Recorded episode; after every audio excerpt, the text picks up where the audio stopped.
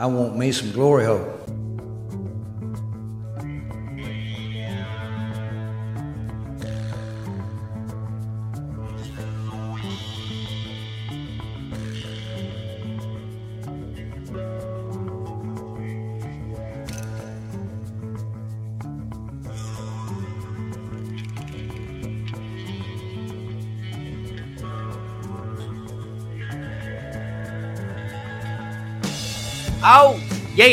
Hello, welcome to the Football Glory Hole Podcast. We listen to us on Apple Podcasts, Google Podcasts, Spreaker, SoundCloud, YouTube, or on iHeartRadio. We thank each and every Glory Hole Seeker for tuning in this week. I'm your host, Bo Stevens, and I'm joined as always here on the sports patio by my good buddy Longhorn. Longhorn, it's been a while. What's up, buddy? God, Bo Stevens, it has been a long time. I don't, you know, usually we record these things during the football season at nighttime, and we are, of course, recording in the middle of the day. I'm going to be stone cold sober, so this will either be my worst or my best performance. Uh, we'll see. Ah, man, I'm probably going to go more leaning towards the worst. You tend to do your best work uh, when you're a little bit lubricated, but we'll see how it goes. I'm just glad to be back with the people and back to talking to you guys. And this week, this is our draft, official draft podcast. Yes. So we're going to go over a lot of stuff. We are going to go over three rounds. My buddy Longhorn has worked his ass off. He's got shit on all these players for three rounds in a full mock. Who the fuck else is doing that for you? We're doing it for you because we love you guys so much, buddy. It's I can't per- wait. it's the perfect three round mock. I was just going over it, and I cannot believe how awesome I did for every team. It's amazing. Well, his shoulder, yep, just sprained his shoulder, patting himself on the back. But I that's all right. We're gonna, we're gonna. He's questionable, but he's gonna make it through the podcast. I promise you guys. I got it. Well, you might be sober, but as always, I'm drinking because fuck it, that's what I do. And uh, right now, buddy, I'm drinking a Voodoo Ranger Higher Plane from Uh-oh. New Belgium Brewery in Fort Worth or Fort Collins, excuse me, Colorado. It's an excellent beer, three and a half stars. And speaking of planes, uh, we're gonna be on one pretty soon because we are headed to Cleveland this week to be at the draft, as we always do. And buddy, I don't think Cleveland's ready for FGH. No, I don't think they are. They never are wherever we go. Uh, I just I hope Cleveland doesn't disappoint. We've talked about this. I'm super optimistic. I think Cleveland is going to rock, as they say. Um, I'm looking forward to seeing the female version of hotties that Cleveland has to offer. I hear it's a different type of. It's kind of like you know work hot chick. Like you're like ah she's Yeah. she's like work hot. She's not real hot. We're, I'm I'm curious to see what Cleveland hot is. Yeah, uh, work hot, or is you know, I've also heard it called uh, East Texas pretty, something like that. Trailer trash hot. There's all kinds of stuff. I mean, well, Yeah. what is Cleveland hot going to be? I don't know. well, by God, we're gonna find out. But to do that and to do everything, we have got to make some money, and to do that right now, here's this week's sponsor. This week's podcast is sponsored by TittyWhiskers.com. Hello, ladies. Have you ever been embarrassed by unwanted body hair? You know, there you are having a romantic moment with that special guy, and all of a sudden his pleasure pump gets deflated because your legs feel like Chewbacca's butthole, or your arms look like the bottom of King Kong's nutsack. Well, if that terrible shit has ever happened to you, then you're in luck because I have your solution. It's Titty Whiskers. Titty Whiskers is a revolutionary new product that will have your clam as bald as a baby's ass. And the best part is there's no need for reapplication ever thanks to their patented formula which includes coconut milk and hydrofluoric acid. So if your areolas have chili bolas, Titty Whiskers. If your balloon knot looks like it took a Propecia shot, Titty Whiskers. God damn it, if your clit looks like it's making out with cousin it, Titty Whiskers! Go to tittywhiskers.com right now to put in our code word glory hole for 10% off their follicle fighting formula. That's code word glory hole for 10% off their services one more time. Tittywhiskers.com, code word glory hole. God damn, uh, ladies, I gotta tell you, that sounds like a fantastic product you probably should be using, and I hope uh, all the good ladies in Cleveland are definitely using the Titty Whiskers product because, uh, yeah, don't don't let that go. Don't let that no. go down there. there's no there's no chance they use that down there. None.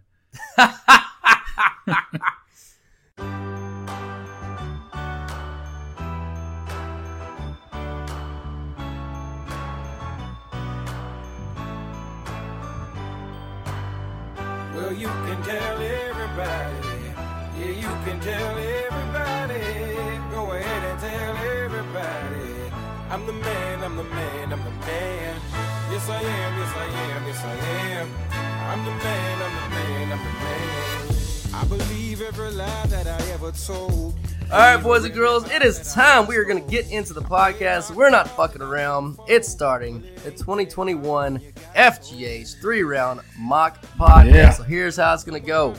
I'm going to give the odd number picks, what I think. Longhorn got assigned the even number picks, but as we go through each team, he's also going to give you their second and third round picks if they have them. Um, what he has mocked for the whole team. So basically, you're going to get every team wrapped up to one as we go 1 through 32. So we're being efficient with it, we're being productive with it, and god damn, it's going to be entertaining too. We'll So- try. We'll try to be efficient. We'll see. I feel like we're going to have some arguments, but along the way, but that's all right. That's all right. Well, I mean, you know, we've been known to argue from time to time. Mm-hmm. All right, we're going to start off first pick of the draft, and with the first selection, the Jacksonville Jaguars are going to shock the world. Mm-hmm.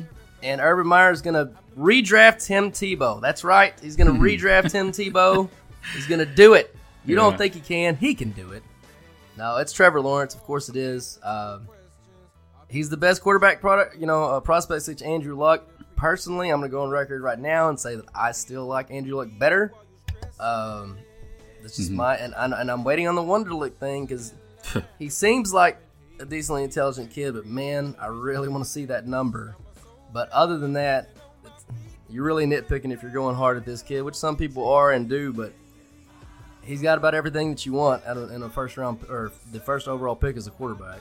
Yeah, I don't want to nitpick or add too much and waste time on this first pick either, but I actually kind of agree with you. I think he's the best product or prospect since Andrew Luck, but just like you said, I do put Andrew Luck just a tick above him. Um, and I don't know what it why. Maybe it is because he's just got that Goldilocks and slight dumb face, and I we can't confirm that he's smart because they won't release Wonderlics anymore because sometimes they come off as racist. But um, you know, it's until I see the Wonderlic and it's a you know twenty five and above, like the study you did before, then. I'm gonna put Luck a tick ahead of him, but yeah, you're nitpicking. He's a he's basically a can't miss prospect. All right, buddy, you're up. Oh yeah, Zach Wilson, number two. Wait, wait, to wait. Uh, sorry. Oh, that's right. we're going second. Yeah, We're already fucking up our own shit. I know. Forgot. Okay, so now the Jacksonville Jaguars have five picks in the top 65. That's right. They have five of the top 65. So it's really hard to not nail the draft when you have this many picks. So let's see if I can not fuck it up for them. At 25, at 25, we're going to go with Alex Leatherwood, the giant. Uh, he, he played left tackle at college in Alabama. He's he's more of a right tackle guard only in the NFL. Just a 6'5", 315 pound uh, body mover. So you got you know anytime you draft a quarterback, you got to get someone to protect him. And with the 33rd pick in the in the second round, I gave them Travis Etienne. So uh, he's going to go off the board there. With the 45th pick, I gave them a linebacker from Missouri, Nick Bolton. He is one of my favorite inside linebacker prospects in this draft. He's he's only six foot two thirty.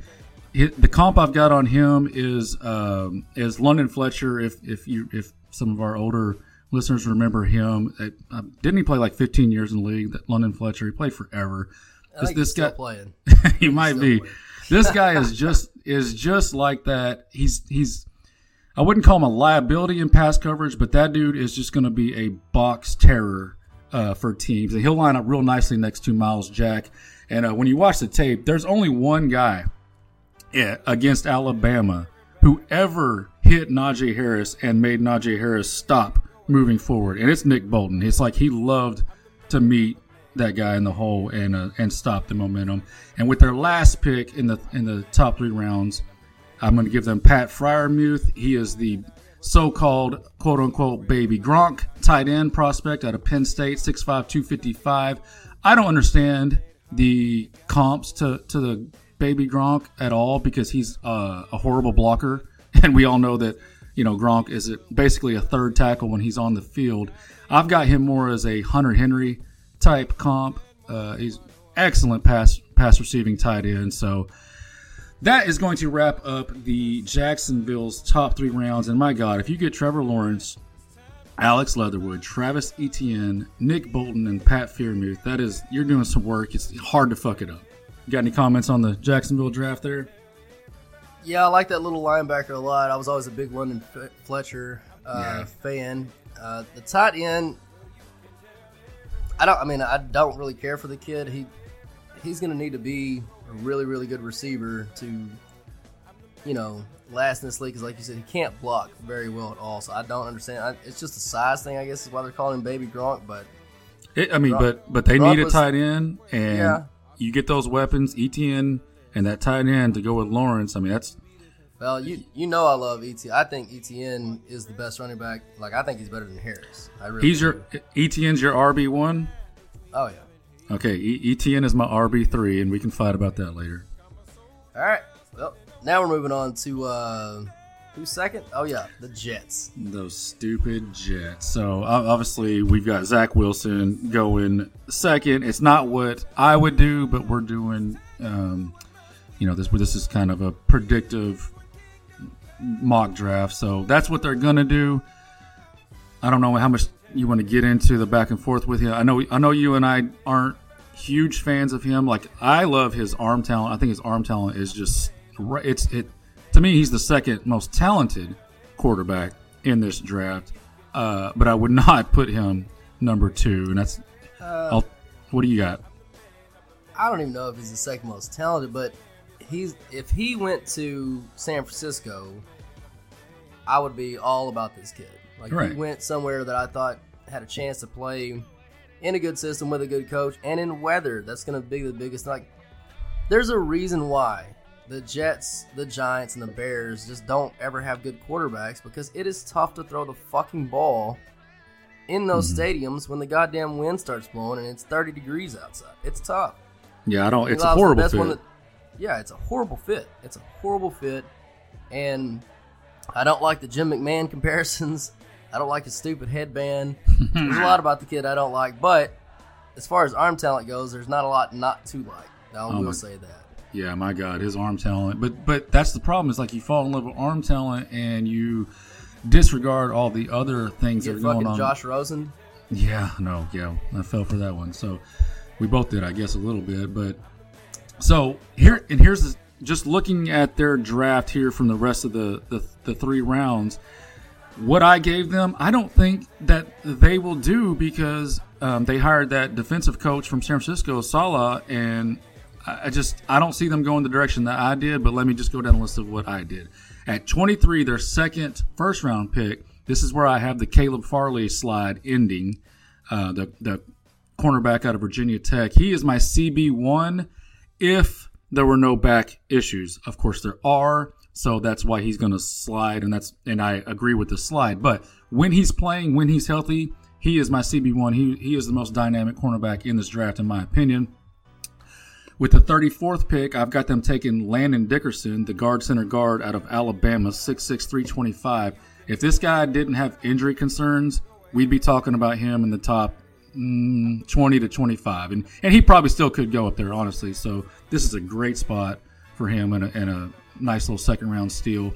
With the 66th pick, I've got the Jets taking Brady Christensen, the left tackle out of BYU. He protected Zach Wilson's blind side, so he gets to do it again with, with the Jets. And then with the 86th pick, I've got them taking Michael Carter, running back out of North Carolina, 5'8", 202. I've got a Duke Johnson comp on him. Um, and like I said, uh, um, center guard, tackle, and running back. I don't see a defensive coach doing that. I don't. I think. I think they're going to surround Zach Wilson with a bunch of defensive players, and he's going to go defensive heavy and not help the quarterback at all. We'll see what happens, but um, that's what I got the Jets doing. Yeah, they're probably going to fuck it up as Oh, yeah. usual. Yep. All right, moving on. Those San Francisco 49ers at three. And there has been more talk and controversy and back and forth about this third pick. I, I mean, it's been a long time, uh, excuse me, Longhorn, since I've seen anything like this at the third pick. We've seen it at the number one plenty of times over the years, but for the third pick to be this discussed, this the line moving in Vegas, back and forth and back and forth, and now a lot of people have him taking Justin Fields and this and that, but I don't. I've got San Francisco selecting Fat Jones, quarterback of Alabama. That's not Uh, official. I think that's his official name. I No. think that's what they're going to say. That's what Goodell's. It's going to read it on the card. I'm pretty sure. Okay. I've lost all faith in Shanahan at this point. Um, you know, there was a report, and it wasn't even a report. It was this is a real story. They literally tried to trade because they traded up from like 11 or 12, right, to get to Twelve, three. I think. Twelve, I think. They tried to give number 12 to the Jets for Darnold, and the Jets turned them down, which the Jets retarded. They obviously didn't get anything close to that when they finally did trade him. But they wanted to. The report was the Jets wanted to see the physical uh, from uh, the guy we just talked about. Jesus, Darnold? quarterback, huh? Darnold. No, the the the quarterback from BYU. Oh, Zach Wilson. Yeah, they wanted to see Wilson's physical uh, before they committed to trading Darnold and drafting him number two overall. So because they wanted to wait, they missed out on the 12th overall pick. But you go from doing that, and then the quotes come out, oh, you can win with any quarterback. But then you look at the numbers, he literally has a losing record with every quarterback not named Matt Ryan or Jimmy G. So he can't win with just any quarterback. And for some reason, people think this kid's going to be good. I don't know what I'm missing. Um, he's okay. He when this whole thing started, he was a fourth round pick. He was literally in the first mocks that were coming out during the season, and just after the season, he was between the third and fourth round pick. Now all of a sudden, he's gonna be the third overall. You know, Longhorn over the years, those kind of late rising people, that shit never works out. He was a one year starter. That generally doesn't work out. Yeah. You know, he's had bad decisions. He's had a DUI, which I know kids are going to do kids, but still, it's a decision making thing. I mean, he looks like. I mean, I've seen dads in my neighborhood that are in better shape than him, and they're in their 40s, and he's 20 years old. I, everything about the kid, just nothing, nothing about it lines up to me. I don't understand it. I think we've lost our goddamn minds, but hey, whatever. They're calling their shot. I mean, they're they're if they do this, it is definitely uh, putting your balls on the table type pick. And Yeah, I mean, mean, I Lynch can't has made it very clear. He's made it very clear this is Shanahan's pick because Shanahan never wanted Jimmy G. He wanted Cousins, and uh, Lynch made him take Jimmy G. So this time, Lynch has made it very clear this is Shanahan's final decision. It's either going to be Jones or it's the, they're they're they're split between Jones and Lance. So Fields is not even in consideration, even though he's the second overall favorite for whatever reason. So the building is split between uh, Jones and Lance, and that's the reason why San Francisco organized uh, Lance's pro day because you know basically Shanahan was trying to show some good faith, like okay, I know you guys like this guy, so we're gonna give him every opportunity. You know, send John Beck up there to work with him, organize the pro day, give him the stuff we want to see him do instead of stuff he wants to do. Everything he did it all so that give him a fair shot. It's gonna be one of those two kids. I think they that Shanahan sticks to his guns and goes with Fat Jones, but we'll see. can't even imagine trading three first rounders and then not knowing who you're going to get. But whatever. Oh my God. So, so with the 43rd pick, I have got them taking Greg Rousseau. He is 6'5", 260 pounds out of Miami's defensive end. This guy, I, I've listened to interviews on this guy talk. I've never heard, and I'm dead ass serious. I've never heard a incoming rookie talk the way he talks about the actual fundamentals of his position and the the hand techniques and the and the just the detail that he already he sounded like a 10 year veteran talking about how he was successful in his NFL career already. I it was I was blown away. That's probably not enough to move him up the board like it has, but it did for me. He sold me. He's only got one year of tape, so you got, but it was successful. So it's a little, it's a little worrisome. But I just, I fell in love with the way he talks and and the way he um, understands the game. Uh, so, so I've got them taking him there, and then with their with the hundred and second pick, it's one, I believe this is one of the comp picks in the third round. I've got San Francisco taking Andre Cisco, a six foot two oh five free safety only from Syracuse. He is a true ball hawk. You know, takes chances. He, he you know he so he'll get burned, but then but then he'll he'll take the chances and turn the ball over quite often. He is truly a only a deep safety. He will not come in the box and does not like contact. Um, and he and I guess because he's injury prone, that's why he doesn't like contact because he doesn't want to get hurt. So Mac Jones, Greg Rousseau, and Andre Cisco, San Francisco. Well, a couple things there. First of all, you guys need to understand when Longhorn falls in love with a man, you need to take it with a grain of salt because I've seen it happen on many occasions, especially he's had a few Bud Lights in him. Mm-hmm. So, you know, he's a little fickle in that. And for the kid, the safety, look, there's a lot of us that don't want to come in the box, right? We we know how to avoid that, and we just move mm-hmm. on, you know. So I feel him on that. I mean, I, you know, I've avoided coming in the box, you know, pretty much my whole life. A lot of innuendos here. A lot of innuendos. All right, can I move on? To, can I go to Atlanta now? Yeah, let's go to Hotland at number four. okay, obviously, um, this as of today, they haven't traded the pick. So if they're staying here and taking and and taking a player, I've got them taking Kyle Pitts. I don't want to waste a whole lot of time on him. He's a probably my second. Yeah, he's my second overall player in this draft. There's, there's, he's it's almost a can't miss prospect. Love the fit, love the player. Not a whole lot to say. You want to say anything about him before I move on with the other picks? Nope. I think it's the best spot for him, but I also think it's a terrible decision by Atlanta. But it is what it is. Yeah.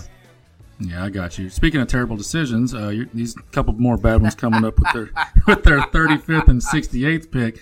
I have, and it's just you know, of, of all the teams I looked at, I was like, oh, I freaking nailed it. This one, eh, I wouldn't be happy with it, but they got to go somewhere, and these are the range they would have they would be going. At the 35th pick, I've got them taking Jayson Oweh. This is the 6'5", 260 pound um, DN OLB from Penn State, and he's the guy that ran like the fourth three nine or four four, whatever the fuck he ran. Like it's just a stupid time at his pro day.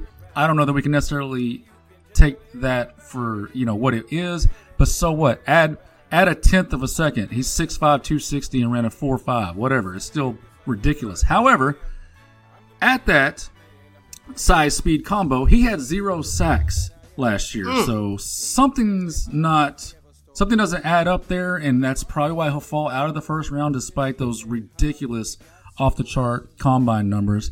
Now with the 68th pick, because we don't have them trading uh, or taking a quarterback at number four, this is where I have Mr. Davis Mills from Stanford going 6'4", 225, so very similar build and play style to uh, Matt Ryan. So I think this is a good little spot to, you know, take. Uh, that's 68th pick, so that's a third round, which means he's probably not going to be there because some dumbass will take him in the second round. But if he falls to Atlanta in the third round, I think that's decent value there.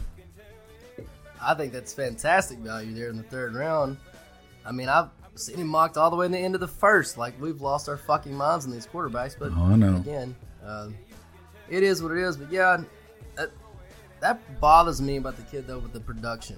And at the end of the day, you know, and a lot of what we do is based on advanced analytics as well. And that crowd will tell you, well, you know, but what was his pressure rate? What was this? What was that? You know, there's a lot of ways. It's not just about sacks, and I get it, and I agree. But at some point, you got to fucking put the quarterback on the ground with the ball in his hand because the because yeah. the best of the best do that. Exactly. Nobody's went to the Hall of Fame because of pressure rate. I promise you that. All right, moving on to those Cincinnati Bungles. They got the fifth pick, and uh, they're probably gonna fuck this one up. But you know what? I'm gonna do the sensible thing, and I'm gonna give them the tackle, Penei Sewell out of Oregon.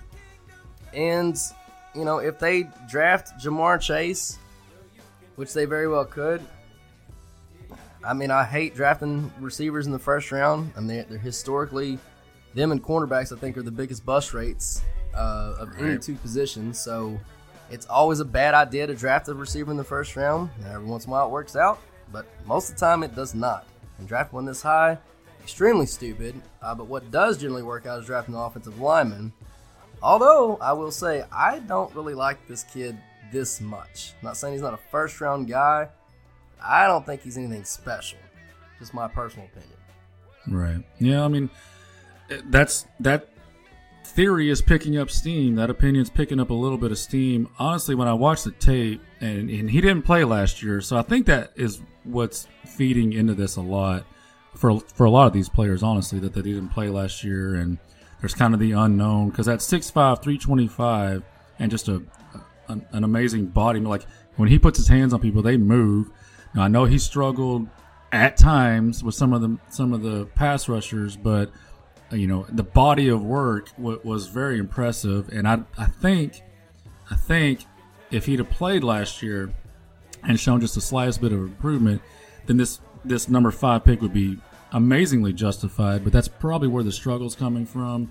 Yeah, he. Um, so you know- I think he struggled in the last year he did play. He struggled against the, the only two teams that were really actual football teams because the rest of it's just Pac-12 garbage. Um, but the both SEC teams he played against, or no, sorry, the SEC and the Big Ten team that he played against, uh, Auburn and then Wisconsin, he really struggled in both of those games like very badly. So, but like you said, if he'd have been on the field this year, you know, I think they, I don't remember if they played Auburn again. I think they did. Uh, but they would have played some, you know, they, they always have a home and home with some other team. Oregon's pretty good about scheduling, so they're not scared. They'll schedule people. Uh, and he could have redeemed himself by playing better competition and doing better. But as a sophomore, when he faced the best of the best, he really struggled. So that's that's what kind of worries me about him. Yeah, and it's it's legit. So, um, all right, let's see. With um, looking at the draft that I gave Cincy, I really focused on helping out, um, helping out Joe Burrow here. So, with the 38th pick, I gave them Rondale Moore. He, now he's only 5'7", 180. This is the little kid from Purdue, wide receiver that ran the 4.29 with the 42 and a half inch vert. He is just a sick, sick little slot athlete. Um, it, he's one of my favorite players in this draft, and and you know I've, I've got a comp on him to sort of a poor man's Tyler Lockett. I know Lockett's a you know little bit bigger, um, but this guy's a little bit thicker at the same time. Um, if you watch if you watch the um, the one on ones with any of the scouting, like nobody can stay in front of this guy. He is explosive from that slot position, and he will create instant space for Joe Burrow to find him. So uh, I think that'll be a perfect little spot for him to go. And then with the 69th pick, I gave them Brevin Jordan, tight end out of Miami, 6'3", 245. He's he's again that move around tight end. He's not going to be an inline guy. Very athletic, good down the field target. Not much on the blocking, but you know if you're going to give him if you're going to give Joe Burrow a a starting left tackle, a starting slot, and a starting tight end, I think he'll I think he'll be happy watching that at home. Who was the, who was the tight end you gave him? Brevin Jordan, Miami. Okay. uh, yeah, I like that. And that kid, like, if you look at the way modern offenses are going in NFL, that slot position has become everything because even even Kansas City, you know, everybody thinks all they you know they run all these deep passes, bombs from you know nine routes from the X or from the Y. No, it's a lot from you know that Z position that's inside, that's generally where they can get Tyreek Hill loose and then run that big over route that they like to run. That's like their bread and butter play. So that's that's really the position that's taken off in modern football. That having that guy, like you said, man, that that could do great things for Joe Burrow. Who he looked good last year when he played. So you know, as long as he comes back and is healthy, Cincy might have a little something. Yep. All right, Yep. Moving on to those my Hammer Dolphins, number six. Yep. Number six, and they also have five picks in the top three rounds. So uh, just looking at them, I fucking doing work. oh man, if he does what I did, then he just fucking nailed it. So let's start. We, let's. I mean, obviously Ja'Marr Chase. If he's there, I don't see them passing on Ja'Marr Chase. He's my No. he's my wide receiver one in this draft. Um, I, maybe it's a lazy comp, but I've got a Justin Jefferson comp with him. They're they're both in that 6'1", 205, 210 range, so it's pretty easy comp.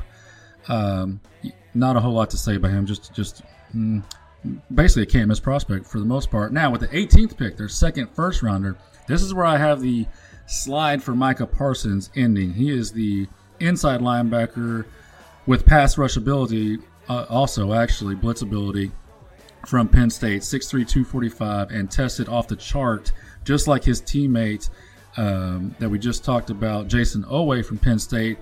The only difference is, is he had the production on the field to go with it. He is a monster. There's rumors of, you know, off the field red flag concerns. I have not heard a whole lot of details about that. And when I did hear details, it's more of a hazing type issue. So just minor stuff, you know, college stuff. I'm not too concerned with that at all. I have a comp on him as Jaylon Smith, the linebacker from Notre Dame. This was pre-injury. Jaylon Smith, of course, when he was an absolute Mr. Swipe.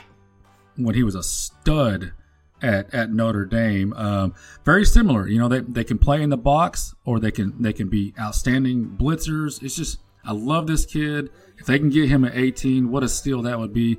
36 pick, I've got them taking Javonte Williams, the running back out of North Carolina. 5'10, 220 pounds. He is my RB2, Bocephus, my RB2. And I've got a comp on him as Nick Chubb. Would love that fit. They need a running back. Perfect little spot. The 50th pick, I've got him taking Carlos Basham. He is the, um, he's more of a hand in the dirt guy. 6'3", from Wake Forest. Uh, he, this guy is all about production. He, he, you know, when you watch the tape, he doesn't bend. He's not going to be like, oh my god, look at that bend coming off the edge. No, but he's just gonna, he's gonna be one of those guys that just outworks the offensive tackle or the guard if he slides inside. He's just going to outwork you and always find his way to the to the ball carrier or the quarterback. And then with the 81st pick, I've got them taking Tommy Togiai, some sort of Tongan name. I'm not even going to pretend to. He's a big fat Tongan from Ohio State. Let's just leave it that way. 6'2", 300. He is a pure nose tackle. Very little pass rush you're going to get out of this guy, but you will not be able to push him back. He can take on the guard center combo and hold his ground. So, man, looking at that list, I mean, it's hard to fuck up with five picks in the top three rounds, but that, that would be that'd be a home run for Miami right there. Well, they already hit one home run last year and literally nailed every offensive lineman they took and fixed their offensive line in one fucking draft. So I've got all faith in the world in Mr. Flores down there and the program that he's building. Uh, if he could get himself a real quarterback or at least prop Tua up, man, they're going to do some special things down in Miami. I really love what they got going on. And I like the fact that you gave him uh, Parsons in 18 instead of going for the easy bait and taking Harris there, and you got a lot of faith in your boy and running back in the second round. Um, so I thought that was a great job by you managing through that and getting best value for it because that that guy will absolutely be there where you gave him in that in the Yeah. second round of that running back. He'll absolutely. Be there. Yep. Yep. All right, moving on to number seven, the Detroit Lions. And here's where I'm getting crazy. But it's also a possibility. That's probably what I would do. Uh, they're going to select Trey Lance, quarterback from North Dakota State. Whoa. Everybody says, oh, they traded for Jared Goff. Yeah, they don't owe Jared Goff shit because LA had to eat most of that dead money, which is the reason why they got back, or uh, they had to, or they got back so much like they did because, you know, Detroit basically did them a solid by just taking it. They still had to eat it. I think he only has like one year of any kind of significant money that uh, Detroit will owe him owe him on the cap. And after that, him and Mr. fucking Kneebotter, coach, are probably both gone after this one year. And then Trey Lance can slide in and do his best to uh, help the Motor City out. Godspeed, sir. Godspeed.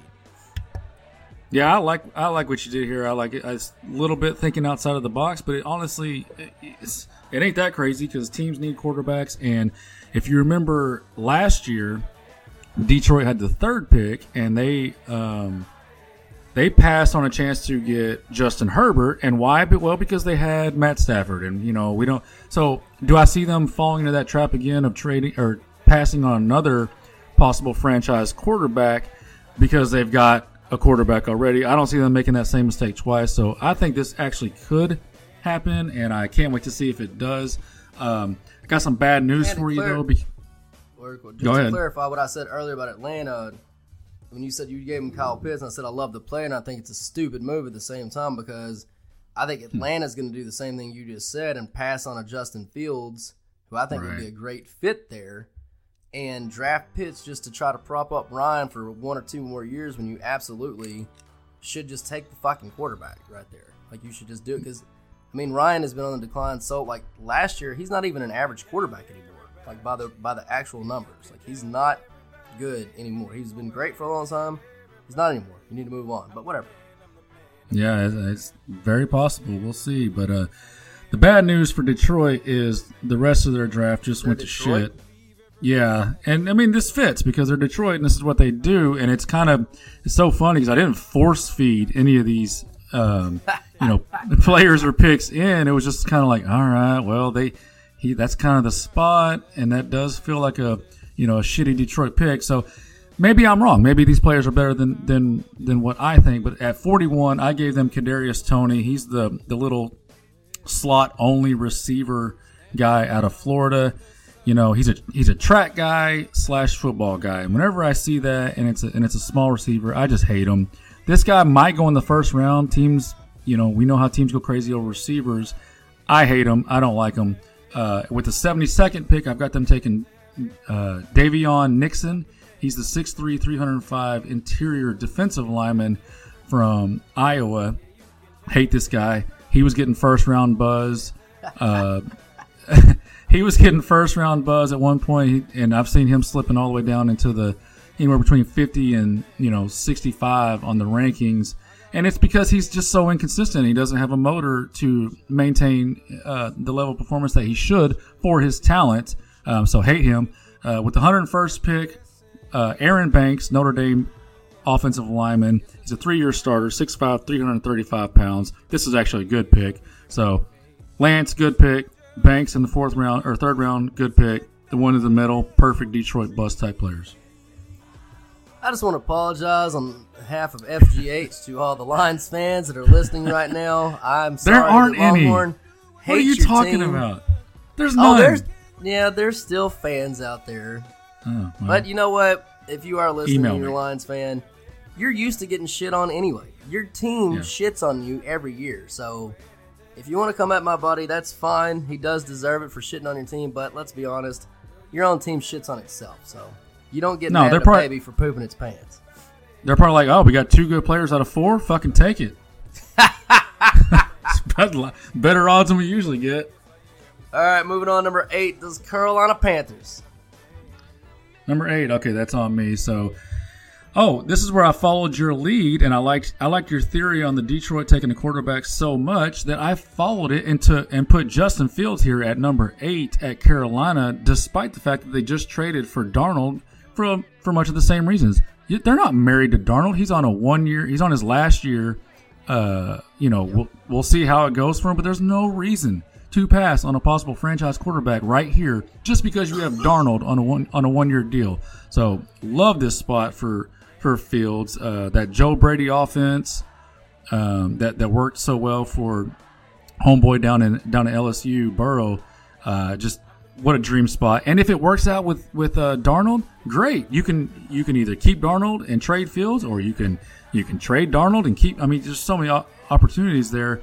So that's what I did there. At the 39th pick, I gave them Elijah Moore, the 5'9", 185 pound wide receiver from Ole Miss. Just explosive, explosive. Not a good route runner. Reminds me a lot of the KJ Hamler from Penn State, uh, little slot player that I, that uh, went last year. Um, and then at the 73rd pick, I gave them Jalen Mayfield, offensive tackle from Michigan, 6'5", 320. I do not like this player at all. He was getting first round buzz.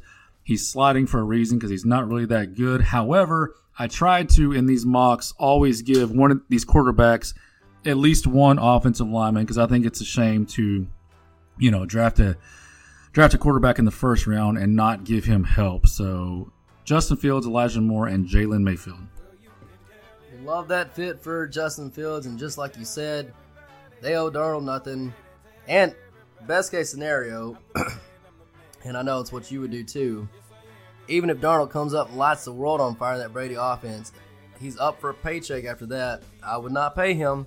Mm-hmm. I would simply trade him, try to get because you could. He's got the one year left on the whatever that fifth year option. Sign that option, trade him, get something for him, and then Fields is my guy after that. He gets to sit and learn for a year, which by all accounts, that's what he needs to do anyway. From everybody that said, you know, the scouting community. I mean, it couldn't work out any better. If, if Carolina manages that right, It literally cannot work out any better for them than that right there. Yep. All right, moving on. Denver at nine. That's my pick for them. I think they're going to do what Denver does and go defense, and they're going to draft Surtain, uh, the quarterback from Bama. Uh, I don't know. I mean, the kid seems like a solid player to me. I don't know if he's top ten good, but he's everybody's either CB one or CB two. I think I like the other kid a little bit better, but I might be splitting hairs. I don't know. What do you think about him? I, I mean, same thing. Is like I can't. It's why it's why when we when I first started this, I had Caleb Farley as my CB one and Surtain as my um, CB two because when I watch him, I get a very it's it's a Byron Jones is the comp I've got on him. He's really good, but there's nothing that like pops for me to be like, oh, this is a you know th- that top ten type corner. So I kind of agree, um, and actually I think yeah, he's still my CB two just because of injuries with Caleb Farley. But but yeah, I moved uh, I moved um, Jaycee Horn up to my CB one just because Jaycee Horn is more of a ball hawk, and if you're going to be this type of cornerback in the top ten, I need to see you getting the ball more. Um, he's just a solid corner to me, and um, so I kind of agree with your assessment. At 40 for Denver, I gave them Jamin Davis, and he is a 6'3", 6'4", 225 pound inside linebacker out of Kentucky he just if, if you're a team that missed out, if you wanted Micah Parsons, the linebacker from Penn State that we gave to Miami at 18, if you missed out on him and you wanted that type of player, take Jam- Jamin Davis. He is the poor man Micah Parsons, does much of the same stuff, just not quite up to that level, but pretty close. Uh, and then here we go, number 71. I'll ask you your opinion on this. This is where I have, because Denver didn't get a quarterback at number nine, or trade up and get one. I've got this is where I got the Kellen Mond spot going. Take it away, Bocephus. Oh God, go Jesus! I mean, Um, Denver You know, it's at, 71. Yeah, I mean, at 71, you, you're throwing darts anyway, so I don't have a huge problem with it. Uh, where I have a problem is that I've seen him mocked now at like 28, 29 on trade backups from some of these teams. Denver being one of the ones to trade up. and get him. Oh man, Uh, I don't understand it. I watched the kid play for four years um, for A and M, and he's not good at quarterback. Is the problem? Like, I think that's the problem. Well, like if you're going to play quarterback, I think at some point you have to be good at the position to play the position. If that makes any sense. Like, I just that's my personal opinion. I don't think you could be terrible at playing the position and then go play the position. I don't know. It's as simple as that. we'll see. I mean, like if if, if he's he taking, the, sucks. He fucking sucks. I think you're jaded personally, but we'll see. We'll see how it goes. Can we can we do Dallas now? Sure, let's go, Cows. Are you are you ready for me to fix? Hey, all you Dallas fans, everybody listening, turn your turn the volume up right now because I'm about to fix the Cowboys. my motherfucking headphones up. I'm about to fix the Cowboys defense in four picks. Here we go. Number 10, Jaycee Horn, cornerback, South Carolina. He is my CB1 by default, like I said, with the injuries to Caleb Farley. 6'1, 205. Obviously, he's the son of Joe Horn, so he's got the NFL pedigree. Love this player, love his attitude. And to play cornerback, you got to have the attitude, let's face it. So that's who I got going 10. At 44, Levi Onwuzurike. He is 6'3", 290, penetrating three tech defensive tackle out of the University of Washington. There was there you know there's been times that he gets mocked into the end of the first round, so to get him here at 44 would be an absolute uh, steal. At 75, Janarius Robinson, defensive end out of Florida State. This is a 6'5", 265 talented but raw and frustrating defensive end. There are times when you watch this dude and you're like, oh my God, that's a first round defensive end pass rusher. And then there's other times you watch him and you just get frustrated because there's no way he should be getting beat by some of these offensive tackles that, that get a hold of him. He's too damn good for that. Um, so, but the talent just pops off.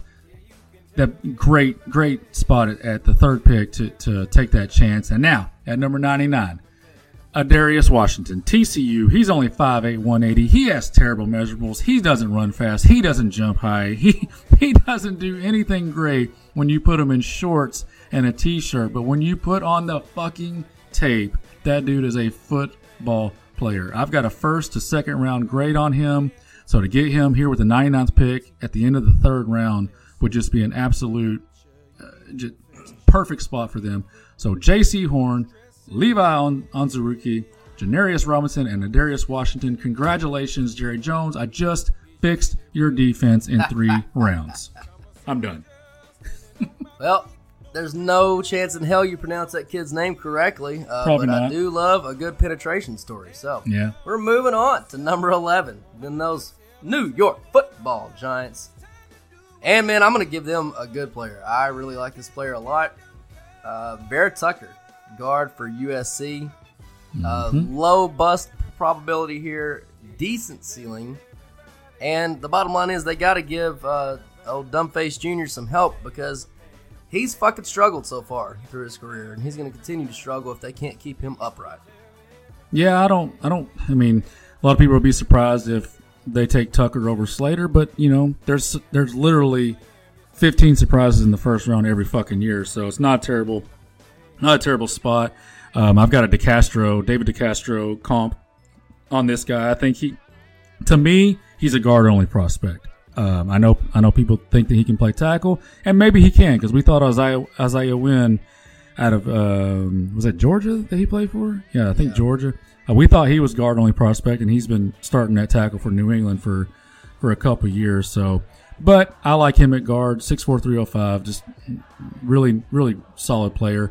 Now at forty two, I gave them just because it's the way it fell. I gave them Baron Browning, the linebacker out of Ohio State, six three two forty. He's he can be either an inside guy. Some people like him on the outside. Not a big fan. Um, a lot of people love him. Some people don't. I'm, I lean more on the don't like him spectrum. And then at 76, I gave the Giants Nico Collins, the 6'4", 215 pound wide receiver out of Michigan. This is an X only receiver. He is big. He is physical. He actually played at 230 pounds at Michigan. Uh, was asked to was asked to kind of slim it down a little bit, and uh, and and did. He got he got down to 215.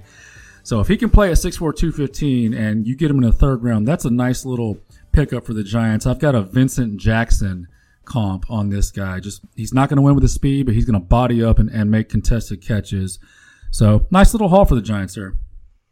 Yeah, that'd be a really good draft. I'm I'm in the camp that I lean towards liking Browning, so Okay, all right. I'm in the other camp. Uh, all right, at number twelve, those goddamn dirty Philadelphia Eagles. Well, we all hate Philly, so let's both do this real quick. Uh, I gave them Jaylen Waddle, the 5'10", 185 pound. damn it! I know. Well, he's not. I mean, he's he's only going to slide so far because honestly, he's my he's my. Uh, Why do you, why do you, you know, show me nothing but hate when I show you nothing but love? I don't understand this. I don't understand the dynamic in our relationship anymore. I don't know. I mean, do you not like the pick? Oh, I'm not going to them. Oh, okay. I mean, he's my wide receiver too, just behind Ja'Marr Chase. So I just don't really see him falling past Philly, honestly, because they they have the need. That's that's kind of why they did that tr- that trade is to be able to be in a spot to get uh, one of these receivers. So nice little landing spot for him. He is a poor man, Tyreek Hill. I don't think he's going to be Tyreek Hill, especially with um, either Flacco or Jalen Hurts throwing to him. He will definitely not be Tyreek Hill. now, at the 37th pick, I gave them Eric Stokes, the 6'1", 185 pound corner from Georgia. I've got a Josh Norman comp on him, um, just like his like his fight, like his uh, like his, like his size. Richie Grant at the 70th pick. This is one of my favorite safety prospects, six feet, 195 out of U- UCF. He's a guy that's not afraid to come down in the box, but he can also make plays on the on the deep end of the defense. And then with the 84th pick, I gave them Ty Wallace out of Oklahoma State. He's a wide receiver. See if this sounds familiar. 5'11, 195 pounds receiver from Oklahoma State who plays bigger and makes plays at the apex of the point of the ball. And when you watch him play, seems like he's 6'2, but I only measured in at 5'11, 195. Does it sound a lot like James Washington to you, both Cephas? James Washington. I mean, it's unbelievable. It's, and you know, doing more I dig into this, you start to see that certain colleges they they take the same type of players, which makes sense, sort of the NFL team. So a lot of their a lot of these comps fall right in line with former players that they used to have on their team. So he's he's a when you think Ty Wallace, think James Washington, same type player. All right, moving on to the Chargers. Mm. And this is where I have probably the steal of the draft going. So I doubt that it turns out this well for them. But if it does, I've got them taking Slater, the offensive tackle from Northwestern. Uh, I think he's the better tackle. I think they got a gift from the football gods here, and I think that your boy Herbert just got a whole lot of help. Yeah, I mean, he, can play tackle, guard. They say he can even play center. I've got a Zach Martin comp on him. This is a can't miss prospect to me. This would be they would they would literally turn in the card in about ten seconds if this guy fell to them. It would not take them any time at all. And with the 47th pick, I gave them Joe Tryon, the outside linebacker uh, from Washington, 6'4", 250. So he's kind of that insurance with the Melvin Ingram because he's Melvin Ingram's unsigned as of right now. The 77th pick, I gave them Josh Myers, a guard center guard type prospect out of Ohio State, 6'5", 310. So, you know, that's that's so you got a guard center guard uh, offensive lineman and you got a guard tackle offensive lineman in the first three picks. Perfect for Joe Burrow. And then with the 97th pick, and I want your opinion on this, I give them, huh? Or, yeah, sorry, Herbert. I gave them Hamsah Naz- Nasirildeen. This is a 6'3", 215 pound strong safety slash linebacker out of Florida State, and he is my Derwin James insurance because you know they they're kind of this. Now he's a poor man, Derwin James, very poor man, which is why you're going to get him here at the end of the third. But I kind of like this fit. I was I was curious if you if you've seen this guy play, like what do you think, and and the whole Derwin James saga in general. I don't know a lot about the kid, so I'm not going to offer up an opinion on that. Um, but yeah, Derwin James. I mean, he came out, you know, first year, first team, all pro, not just Pro Bowl, but all pro. Mm-hmm. Obviously, he was every bit as good as advertised. But man, the you know the best part about ability is availability, and he has not been available. So this is going to be the one year he's really got to try to stay healthy and stay on the field, or else, you know, what looked like a great career, it, it might be over with before it really ever got started. Yep. All right, moving on. Number 14, Minnesota and the Fighting Cousins. Where are we going? Yep, and just kind of looking at this draft when I got done mocking it, I was like, "Oh my god, this is the um, this is the just nasty monster beast draft that I gave them because they're all big, freakish athletes and uh, and high side si- high side athletes. So with the 14th pick, I gave them Jaelan Phillips, the 6'5", 260 pound freak show that he put on at his pro day. The only thing that's keeping him uh, from going in the top 10 are injury concerns and the fact that his sometimes his production doesn't match his athletic uh, ability. With the 78th pick, I gave them Spencer Brown. He is an offensive tackle out of Northern Iowa. He measured in at 6'8", 315 pounds, and he has a nasty streak to him. Uh, good athlete at that size. So uh, he's just a mountain of a man. Perfect little spot for him to land at Minnesota. And then with the 90th pick, I gave them Ben St. Just. This is a 6'3", 200 pound cornerback out of the University of Minnesota. Um, so nice little fit there. What's of course, his last name? St. Just. I don't know. I mean, I tell you what, the, the names in this year's draft are just stupid, but that's just the way it goes. I've got a surprise, surprise, Sherman. Um, what what's Sherman's the cornerback from San Fran that played for Seattle? Richard Sherman. That's right. I've got a Richard Sherman comp on him Richard. for, for obvious reasons. 6'3", 200. Just love this. Like these are just monster, freakish athletes that Minnesota took. So that'd be a nice little haul for them. All right, moving on to 15, and I'm up for the Pats and the Fighting Bill Belichick's. I like this guy. I think he's just more of a, a Pats player, and if they if they stand pat, which they never do, so there's no chance of actually making this pick. But if they did, uh, I've got him taking Collins, the linebacker from Tulsa. You know, it's, it's kind of in the mold of the linebackers they like to have in that mm-hmm. system. So I really think he just looks like a Patriots linebacker to me. He very much does, and at 6'4", 270 pounds, now that he's gaining weight, he seems like he's trending more to the outside linebacker type role, but that's perfect for them. They, they know how to mix and match these players and put them in the right spot. So, yeah, you're right. He's a perfect New England player. And at 46, I've got them taking Terrace Marshall, 6'3", 200, 200 pound wide receiver. I've got a DeVante Parker comp on him. So, you know, get, get a little receiver help in there.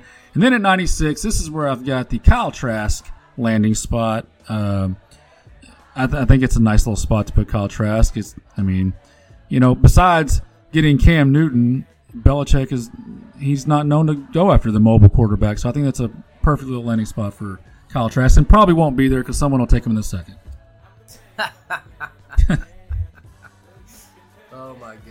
god. Alright. Moving on to 16 and the Fighting Midgets of Arizona. Yeah, those Arizona Cardinals only have two picks in the top three rounds, so this will be easy. I gave them Christian Darrisaw, the big offensive tackle out of Virginia Tech, 6'5", 315. Not a whole lot Too to know. tall. Too tall. Nah, he's not too tall. Can't, he can't see over that. Too tall. Oh, okay. You're doing the circus midget joke. Got it. So there, he's solid. There's not a whole lot to not like about this guy. Solid pick there. And at 49, I gave them Kelvin Joseph, 6'1", 190 pound, raw but talented cornerback out of Kentucky. He is a LSU transfer. You know, it, they got to replace Patrick Peterson. So I, I really see them going cornerback with that second pick. Um, and that's it for Arizona. And I'm going to predict that's it for uh, Coach Bro after this season. But that's for a different podcast for a different time. We're moving on to our Las Vegas Raiders and Longhorn. First of all, we already have a bet on this player falling this far. And I think it's going to happen. But I can promise you, if it does happen and he falls there, he- they ain't getting by the Raiders, baby. DeVonta Smith, wide receiver from Alabama. Gruden cannot help himself. this kid is way too small for me. He's too small to make it. And it's not just being short, there's a lot of short receivers. He's tiny. Tiny, tiny, tiny. Waddle is the much better receiver, which you had in mocks uh, way ahead of here. By the way, in Vegas right now, both uh, Smith and Waddle are their over under is 11 and a half for both players. And I can tell you right now, we already bet the over for DeVonta Smith. Um, so I think this is actually going to happen. I don't know if he gets to 17, but I can promise you if he does, he ain't getting by Chucky Boy because Chucky Boy, his, him and Mayock have been about the worst drafting duo. Actually, I don't know if it was Pro Football Focus. Somebody put it out, uh, like whatever composite grades and all the shit that they do. They've literally been the worst drafting team over the last four years since he's been there, and it's by a little bit of a margin. Yeah, I can't disagree with anything you just said, and I apologize to all Raiders fans for Bocephus um, fucking up your draft. But I'm about to fix it with the with the next three picks because I'm going to give you with the 48th pick. I'm going to give you Liam Eichenberg. Uh, the, we got a we're going to have a Jewish uh, offensive lineman in the league. Uh, he is 6'6", 305 pounds out of Notre Dame. There's really nothing to not like about this guy. He's he's an eight to ten year starter. Yeah, there's no the- chance he can dance though. Dance. Yeah, you know. what, am- the- what am I missing? Is that a Jew yeah, the joke? chil- yeah, the children Yeah. Zion have trouble with the rhythm there, kid. Oh my god! All right, and mo- moving on to the third round, they have back-to-back picks, seventy-nine and eighty, and I'm going to give them Milton Williams, 6'4", 285 pound, three tech d- uh, defensive tackle out of La Tech. Uh, I've got a comp on him of Malik Jackson, the former Denver defensive tackle. High motor, relentless. He will not give up on until the last snap of the game. Love that guy. And then at 80, I've got them taking Chaz, Chazz Surratt, the 6'1, 225 pound inside linebacker from North Carolina. He is a former quarterback turned linebacker. So he's relatively new to the position, but a incredibly productive um, career and and still learning, but high instincts, very smart. No, he's only going to get better and better. So after the first round bust, I gave you three stars. Congratulations, Raiders. I tell you what, I don't know much about those other kids, but the kid from uh, Louisiana Tech, I watch a lot of Louisiana Tech football. Don't ask me why, but I love my Louisiana Tech Bulldogs, and you know what? That kid, every game, you knew he was on the field. Every single game, like who's the fucking guy in the middle making all the plays? He was everywhere. He was, he he is going to be a really good player. He's gonna be one of those try hard dudes that just fucking make the NFL. Yep. All right, we're skipping Miami because you already wrapped them up. Moving Yep. on to 19, which is mine with the Washington football people. And, uh, you know, I don't know which way Rivera's going to go, but I know the way he should go right here. I think he should take Teven Jenkins, the offensive tackle from Oklahoma State. Trent Williams is obviously gone. Uh, you let your all pro cornerstone left tackle walk out of the building because you couldn't keep him healthy. And now he just got uh, the biggest contract ever from San Francisco after having another stellar season for them. Um, but you got to replace him. They're actually, the football people are not bad centered to the right side of the offensive line. Center kid they drafted like five years ago in the sixth round somehow stuck around and made a football player out of him. And then, of course, you got your all pro guard, and Morgan Moses at right tackle is actually de- developed into a decent player. But their left guard and left tackle situation still not good at all, and they've got to help uh, the Magic Man, Ryan Fitzpatrick, stay up because he's old. And old people, you know, when you hit them, they fall harder, and it's you know it's harder for them to get back up.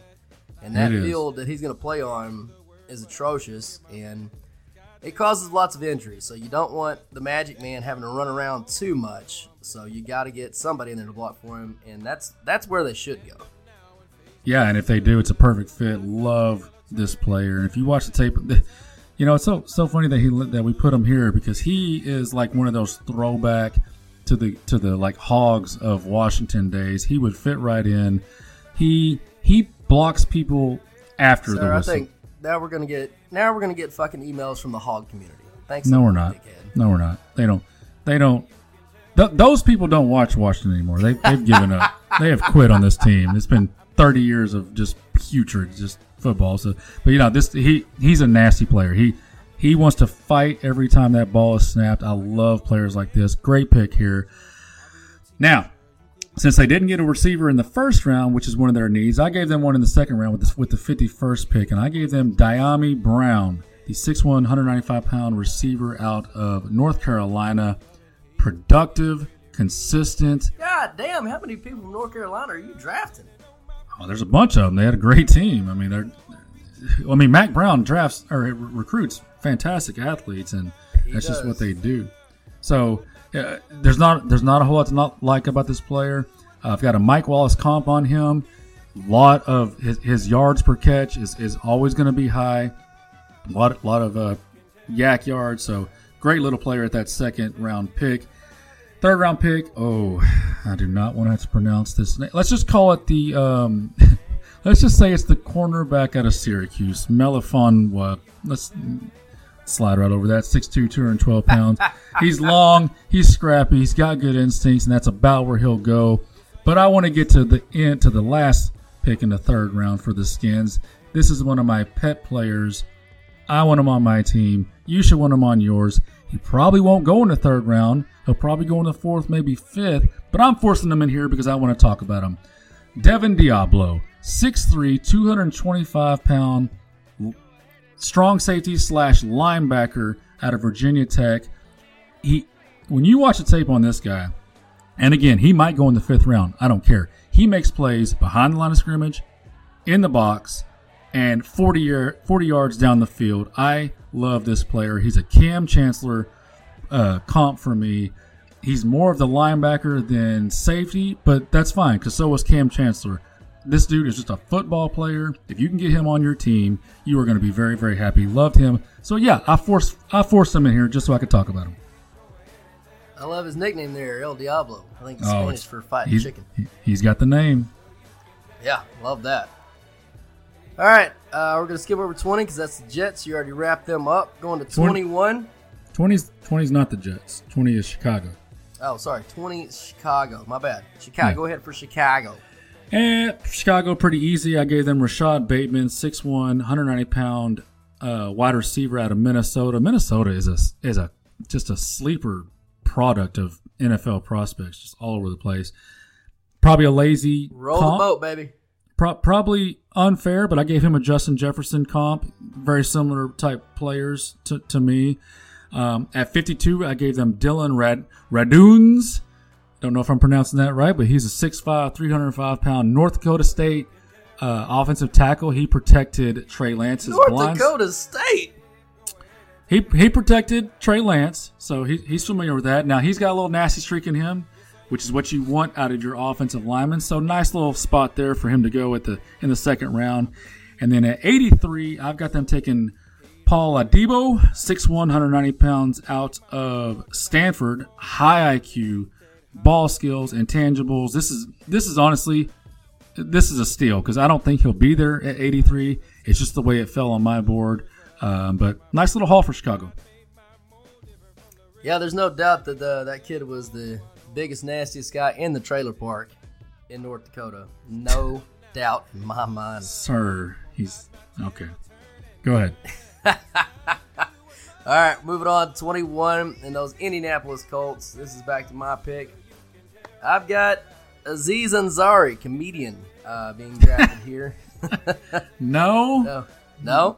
Sorry, It's Aziz, Aziz Olahari. O- O- Oelari. Olari. I believe Yeah. that's correct. Uh, this draft is a terrible draft for pass rushers. As far as like, there's no Myles Garrett, there's no Chase Young, there's no dude at the top. It does have a lot of depth, and I think he's just one of those depth guys. And honestly, you know, Indy, they're a really, really good roster, and they don't need any more. I mean, of course, you'll always take a superstar, but they just need guys that can play football. And he's, I think he's going to be one of those guys. I think it's a good fit for them here. Yeah, and I love the player. I mean, he's 6'3", 240, 245, but don't tell him that because he thinks he's 6'5", you know, 280 pounds. He will, he will, he has no fear. High motor, no fear, will smash into linemen that have 60, 70 pounds on him like he doesn't give a fuck. So, love this player. He's one of the few players that when you watch him, it's like, ooh, look at that bend. So, so great pick at 21. Um, high upside on on uh, sacks for uh, for them there. And at 54, they only have two picks in top three rounds. At 54, Amari Rogers, 5'10", 210 pounds out of Clemson. This is my T.Y. Hilton replacement. Perfect little slot player for them. Perfect little fit. I love, even though it's only two players, love those fits. I love that kid too. I love the Rogers kid. All right, moving on. 22. That's the Tennessee Titans. We haven't been to Titanville yet, but uh, what is happening with the fight fighting Tannehills? Yeah, uh, they got four picks in the top three rounds, and let's see what I can do with that. I gave them Kwity Paye. Defensive pass rush is definitely one of their needs. He's That's six not four. a real name. Stop. Kwity Paye, Kwity Paye, Kwity Paye. I'm telling you, the names in this year's draft are just stupid. He is a 6'4", 275 pound uh, pass rusher out of Michigan. Versatile, lots of intangibles. Um, it, honestly, this is probably too low for, for him to go. I think he'll probably go a little higher, but that's the way it fell on, on our board. At 53, I gave them Aaron Robinson, cornerback out of UCF, 5'11", 190. I'm not a big fan of this guy, but he's a huge fan of himself. He thinks he's a first round cornerback. He's not. Um, at 85, I gave them D'Wayne Eskridge, the 5'9", 190 pound wide receiver out of Western Michigan. So you probably watched plenty of that MACtion and uh, and saw some D'Wayne Eskridge. Wide receivers a need for them. And then at the hundredth pick, I gave them Trey Sermon, the running back out of Ohio, Ohio State, because honestly, I think Derrick Henry is going to break down this year. You can only do so much, ask so much out of that giant dude. And at six six feet, two hundred fifteen pounds, Sermon's got the body to to get in there and fill in for when the big guy gets hurt. So nice little haul for Tennessee. Yeah, that's not bad at all. And uh, yeah, if you're looking for some, from re- receivers, those Western Michigan boys, they they throw it around there. They throw it around. all right, uh, 23 is the Jets. You've already wrapped them up. Yep. So we're gonna move on to 24 is on you again with the Pittsburgh Steelers. And boy, you talk about the perfect Pittsburgh Steelers draft. They got three picks here. And Well, hang on. Sorry, sorry. Hang on. Uh, at 23, I gave the it was my pick. I gave the Jets Najee Harris. So just I don't want to everybody think that we didn't have Najee Harris going in the first three rounds. Wait, wait, officially- wait, wait, wait, wait, wait, wait. Hold on. I'm confused. No, because at 20, no, at 23, I gave him Caleb Farley. Yeah, I know you did, but it was my pick. Well, then we're gonna. That's it's fine. It, I just didn't want everybody to think that we didn't draft Najee Harris. He is in there, so Uh, well, then you then I gotta change my pick at 24 because I put Najee Harris at 24 to Pittsburgh. So we gotta we got a 23 oh well, that's fine. No, slash. just, just no, no, that's fine. Just put him at Pittsburgh. Then. Yeah, I would have just That's switched that's around the range he's gonna go. Yeah, that's fine. Yeah, for both of them. I mean, it's a perfect fit for both of them. Let's not even kid ourselves. Like Najee, Najee Harris is my RB one, by the way. I think you said you got Etienne RB one. Yeah, Najee Harris is my RB two. Okay, I, I mean, you're- it's splitting hairs, but to me, Najee Harris is almost the perfect running back. Uh, I've got a Le'Veon Bell comp, so it's kind of fitting that he would fall here to Pittsburgh. If he does, I don't see them passing on him at all. Um, now at 55, I got them taking Payton Turner. He is a 6'5", 270 pound defensive end out of the University of Houston. He has played between 270 and 290 pounds at times, so he's got that inside outside um, sliding capability. So perfect Pittsburgh player there. And then at 87, I've got them taking Ben Cleveland. He is he is 6'6", 350 pounds guard out of Georgia. This fat ass white boy corn fed player is just the perfect Pittsburgh spot. So I, I love this. I love the way this fell for Pittsburgh. Najee Harris, Payton Turner, and Ben Cleveland ready to rock. Yeah, there's no wider name in the history of the world than Ben Cleveland. so you got to be that big if your name is that stupid. And he looks white. All right, so we're at 24. 25 is the Jags. You've already wrapped them up. Yep. 26 is the Browns. I believe you already wrapped them up as well. No, We haven't done Browns yet? no, this is their first pick. Oh, I'm so used to them being in the top five. My yeah, bad. get used to it, buddy. Your, your Cleveland Browns are selecting 26. What you got? You know what? I'll still take the my Browns, even though they're not my Browns. But let's see what I can do for my Browns. As unfortunately, I gave them one of the players I hate the most in the first round, but but he's got to go somewhere in this first round, and this is kind of the perfect little spot for him. I gave them Christian Barmore, the defensive tackle out of Alabama, 6'5", 315 pounds. I just wrote down bust for him because I hate I hate him. I hate players that don't have don't have energy and don't have motor and have a lot of quit in them. This is a guy that should be a top 10 defensive tackle if he wanted to be, but he doesn't. So that does, that adds up to bust for me. But he's got to go somewhere. They kind of need that that player after after letting Sheldon Richardson go. So that's what I got. At 59, I've got them taking Jabril Cox, 6'3", 230 pound inside linebacker, speed and cover guy out of LSU. Perfect little fit. They kind of need that guy, so love that. At 89, I've got them taking Trey Smith. He is a this is a former five star out of out of uh, high school, 6'5", 330 pound guard. He is stiff as a board. I am not a fan of him, but at the 89th pick in the third round, he's got to go somewhere. Some people had him in the first round. Some people have him in the second. So if you can get him in the third, he'll probably go higher, but that's where I got him going. Now, with the 91st pick, this is one of my little favorite players. He, he might go in the third round. He might go in the fourth. I don't know, but I forced him in here. 6'6", 255 pound defensive end slash outside linebacker from UAB. Uh, my comp on him is Jason Taylor. Okay, and there and I looked it up. Jason Taylor, same height, almost the same weight, and also went in the third round, I believe. So love this player. He's a 10 plus sack guy for me. Um, it, what a steal that would be at 91. Yeah, that would be a great pickup there. Uh, let's see. Well, you did pretty good things for your Browns then. All right, Yeah, not bad. 27. The Ravens, it's on me. And uh, I'm going to give them Asante Samuel, the cornerback from Florida State. Mm-hmm. They got to rebuild. They're trying to, you know, rebuild the cupboard. And honestly, they don't really need anything on offense uh, as far as wide receivers because they run the triple wing. So wide receivers don't matter in that offense clearly. And uh, I'm going to go ahead and double up on this because now they have the 31st pick, Yep. which coincidentally, who I was going to give to Kansas City, I'm now going to give to Baltimore. And it makes sense because Kansas City, I had them taking originally Sam Cosmi, the offensive tackle from Texas, because quite frankly, they needed a tackle. They need two tackles, but one for sure. And uh, they just traded that pick, or, or yeah, that pick to Baltimore for a tackle in Brown. And now Baltimore is going to need a tackle. And obviously, they didn't want to pay Brown because, I mean, I think it's pretty clear they're preparing to pay Lamar Jackson, so they couldn't afford, you know, the tackle and the quarterback. So they're going to draft a new young tackle and get five years of cheap labor from him. So you know, Baltimore generally does things correctly, and I think that's exactly what they're going to do here. So 27, they take Asante Samuel, and 31, they'll take the tackle. Maybe it's reversed now uh, since tackle kind of jumped up on their knees, but we'll see. Uh, and then, did they have any more picks after that? They did, but I couldn't agree any more with what you did there, and I, and I like that you left it with Sam Cosmi going at that 31st spot.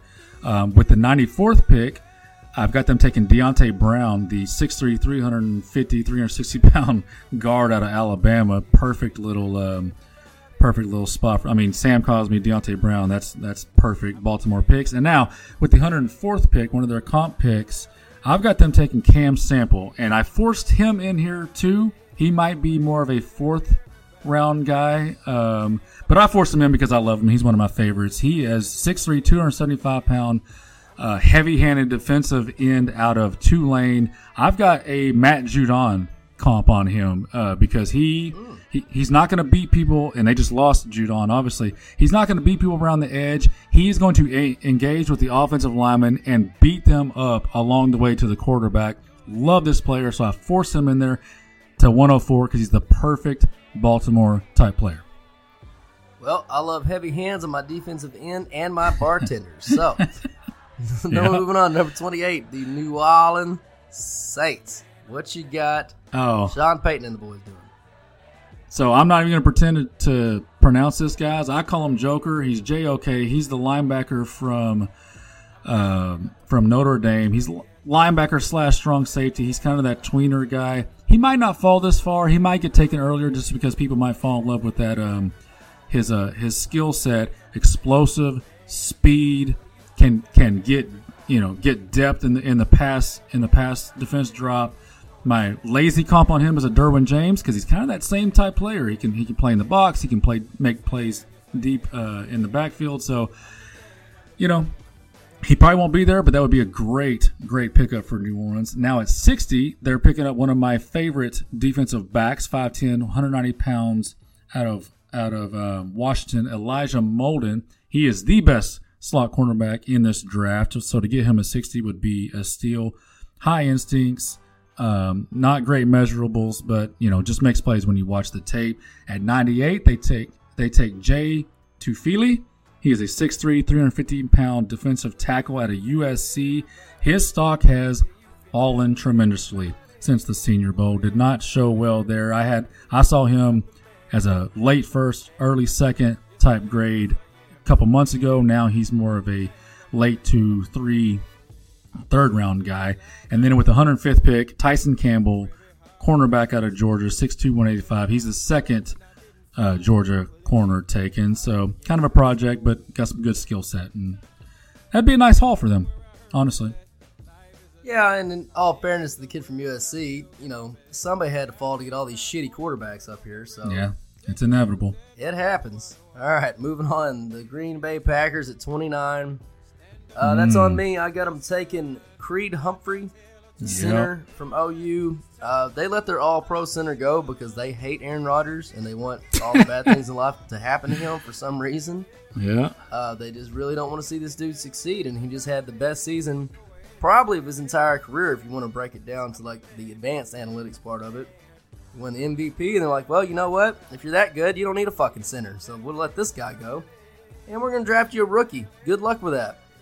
So, I don't. I think the kid's good. Um, he's the number one center that I saw. Everybody kind of grading out. I don't know. What What do you know about this kid?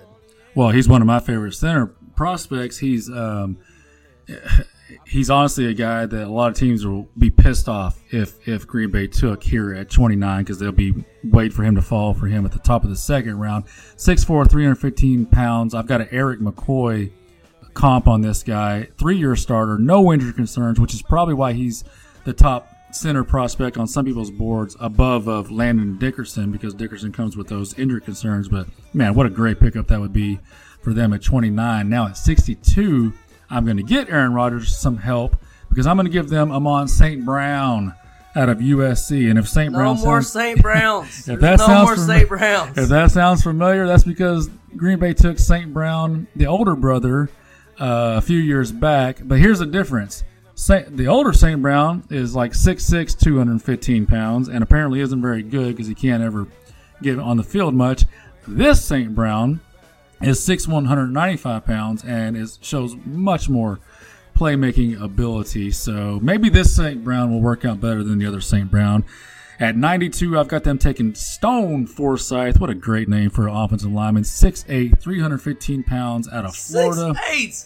Yeah, huge. God damn. I know. 25 starts at left tackle in college, so he can play left tackle or right tackle in the NFL. So we got we got I think we did good. I think we probably did better than than what Green Bay will do for Aaron Rodgers. We got um two starters on the offensive line and another St. Brown. Go to work, Aaron Rodgers. You know, I'll be convinced that Green Bay really does hate Aaron Rodgers if they draft another St. Brown. Because you say No. that unanimous This doesn't one's get on good. the field. He was on the field. He was He on the in the field. he went in the the- sixth round though. Yeah, Like he was he, he was on the field during the Tampa Bay game. He's the one that dropped the two point Yeah. conversion Yeah. that could have tied the game right in his This hands. one this one's better, I think. Oh, no, geez. We'll see. Anyway, moving on. Those Buffalo Bills picking it 30. Man, it has been. I was a little boy the last time Buffalo was drafting this late Longhorn. Oh man. Well, I, think we should probably get used to it as long as the as long as the quarterback and coach combination is uh, keeps working. Uh, at 30, I've got them taking Greg Newsome. It's kind of a slide here. A lot of people have him going in the mid first round. 6'1", 190 pounds out of Northwestern. Uh, love the tape. I've got a Josh Norman comp on him. Doesn't mind doesn't mind a little bit of contact. Obviously, the concerns with him are injury. He has not quite finished the season, I don't think ever. So that is a concern, and that would probably explain the slide to 30. But his tape is too good, honestly, to fall out of the first round. With the second round pick, I've got them taking Jevon Holland, the safety, kind of the hybrid safety out of Oregon, 6'1, 195. This is a safety that can and will come down in the box and is not scared of contact, but can also make plays on the uh, back half of the defense. Now at 93, I've got one of my pet players, one of my favorite players, 6'3, 360 pounds, defensive tackle at LSU, Tyler Shelvin. This is a dancing bear. He even though he weighs 360, he is light on his feet and he can make some moves. However, he is a run stuffing defensive tackle at that's it. You're not going to get any pass rush out of him. He might crash the pocket a little bit, and that's the most you're going to get out of a pass rush and kind of disrupt the feet a little bit of the quarterback as he tries to step up. Other than that, he is just a monster run stuffing defensive tackle, but at 93, pretty good value. All right. And then move 31, we've already done. We told you it was Baltimore taking Co- uh, Cosmi. So, last pick. You're up, Well- buddy. The champs, the Tampa Brady. Okay, we'll skip we'll skip to 32 and do Tampa, but don't forget we gotta get there's there's KC, Seattle, LA, Rams, and Houston. They've got a couple picks to wrap up real quick. We'll do it real fast though. At 32, man, this is just an embarrassment of riches for Tampa. I honestly struggled putting players for them because they don't need anything. So I kind of just went best player available for the most part for them with their three picks. At 32, Trevon Moehrig, the uh, first round graded safety, 6'1, 210 pounds. Yes, I know they don't need a safety, but Jesus Christ, I mean, they got to take somebody. So yeah, I gave them I gave them another good player, another good safety. At 64, I gave them Joseph Ossai, the 6'3", 250 pound outside linebacker, pass rushing defensive end. He's got that burst. He's got that bend to burst capability. Uh, so again, embarrassment riches. They don't really need another pass rusher, but they got one. And then at 95, I've got them taking Alim McNeill, the 6'2", 315 pound nose tackle with penetrating ability. Uh, much different from Tyler Shelvin, who, who's who's only a run stuffing two down player. I actually think McNeill can be a uh, give you a little bit of pass rush out of that nose tackle position, which is which is kind of a premium. So that's that's what I did for them. Uh, do you want to blow through these other four teams that, that have only second round picks, second and third? Yeah. So real quick, Kansas City, since they got rid of that first round pick, I've got them taking Jamar Johnson, uh, safety, hybrid safety. Doesn't mind getting the box out of Indiana. He's one of my favorite players there, so that'd be a good pick. And then at 63, we've got to talk about Quinn Mar- Marias, Marines, or Miners, sorry, Miners. Can't even read my own writing. He's that he's that project out of Wisconsin Whitewater. I think he's the D3 guy. 6'3", 320. I know this guy's getting a lot of hype. Might go higher than 63, honestly, just because the hype is so so much. When I watched the Senior Bowl, I wanted to like this guy because I had never heard of him, never seen him. Kind of had a bad taste in my mouth watching him. I didn't. I don't understand the hype. Maybe I'm wrong, but at 63, that's that's some good value. That wraps up Kansas City. Now let's go to Seattle. They Seattle, unless I unless I saw it wrong, has they only have one pick in the top three rounds. So I I gave them a boring old offensive lineman Wyatt Davis out of uh, Ohio State, 6'4", 310 at their 56. Moving on to the L.A. Rams. Pete doesn't like to work on the weekend. I mean, he's got shit to do. I mean, it's a little surprising, but whatever. The Rams, I've got them taking uh, at 57 Ronnie Perkins, the the outside linebacker out of Oklahoma State, 6'3", 250. He is purely a pass rush specialist, speed only, needs to work on some second moves. That's why he'll fall to the second round. In the third round, I've got them taking Jackson Carman, 6'5", 345 pound uh, offensive lineman. He played left tackle at Clemson. I think he's going to have to play either right tackle or possibly even guard in the NFL because he doesn't move well enough to play that left tackle at the next level. And then at 103, I've got I force fed in David Moore out of Grambling. He is 6'2", 350 pounds. He probably will only go. He probably will go in the fourth round, maybe fifth, not the third. But I force fed him because he's one of my favorites. He's a he's just a brick shit house, and when people hit him, they stop moving. So so love him there. Now with the last team, 6'2", 350. I don't think that boy's being force fed anything. I think he's eating everything that Oh. comes his way. He's a, but he's a fucking wall, man. He's a fucking wall. Now, Houston Texans. Ah, man, perfect that we finished with them. They have They one still pick. have a football team. they have one pick uh, in the top three rounds. So is that good when you're trying to rebuild? I don't know. But I get, I did my best, and I gave them Tommy Tremble, the uh, tight end out of Notre Dame, 6'4", 250 pounds. I know you don't like him. I love him. He's a move around tight end, very raw, lots of upside, work ethic through through the roof. Um, it, I mean, if you're going to take a project and you got one pick, I guess take him. I, I don't know what else to say. Houston, you have destroyed your team, you've destroyed your franchise, you've destroyed your roster, and your quarterback now is trying to do the same. Yeah, I mean, that means they have like 23 times the lawsuits against them than they have draft picks. That's that's not a good ratio.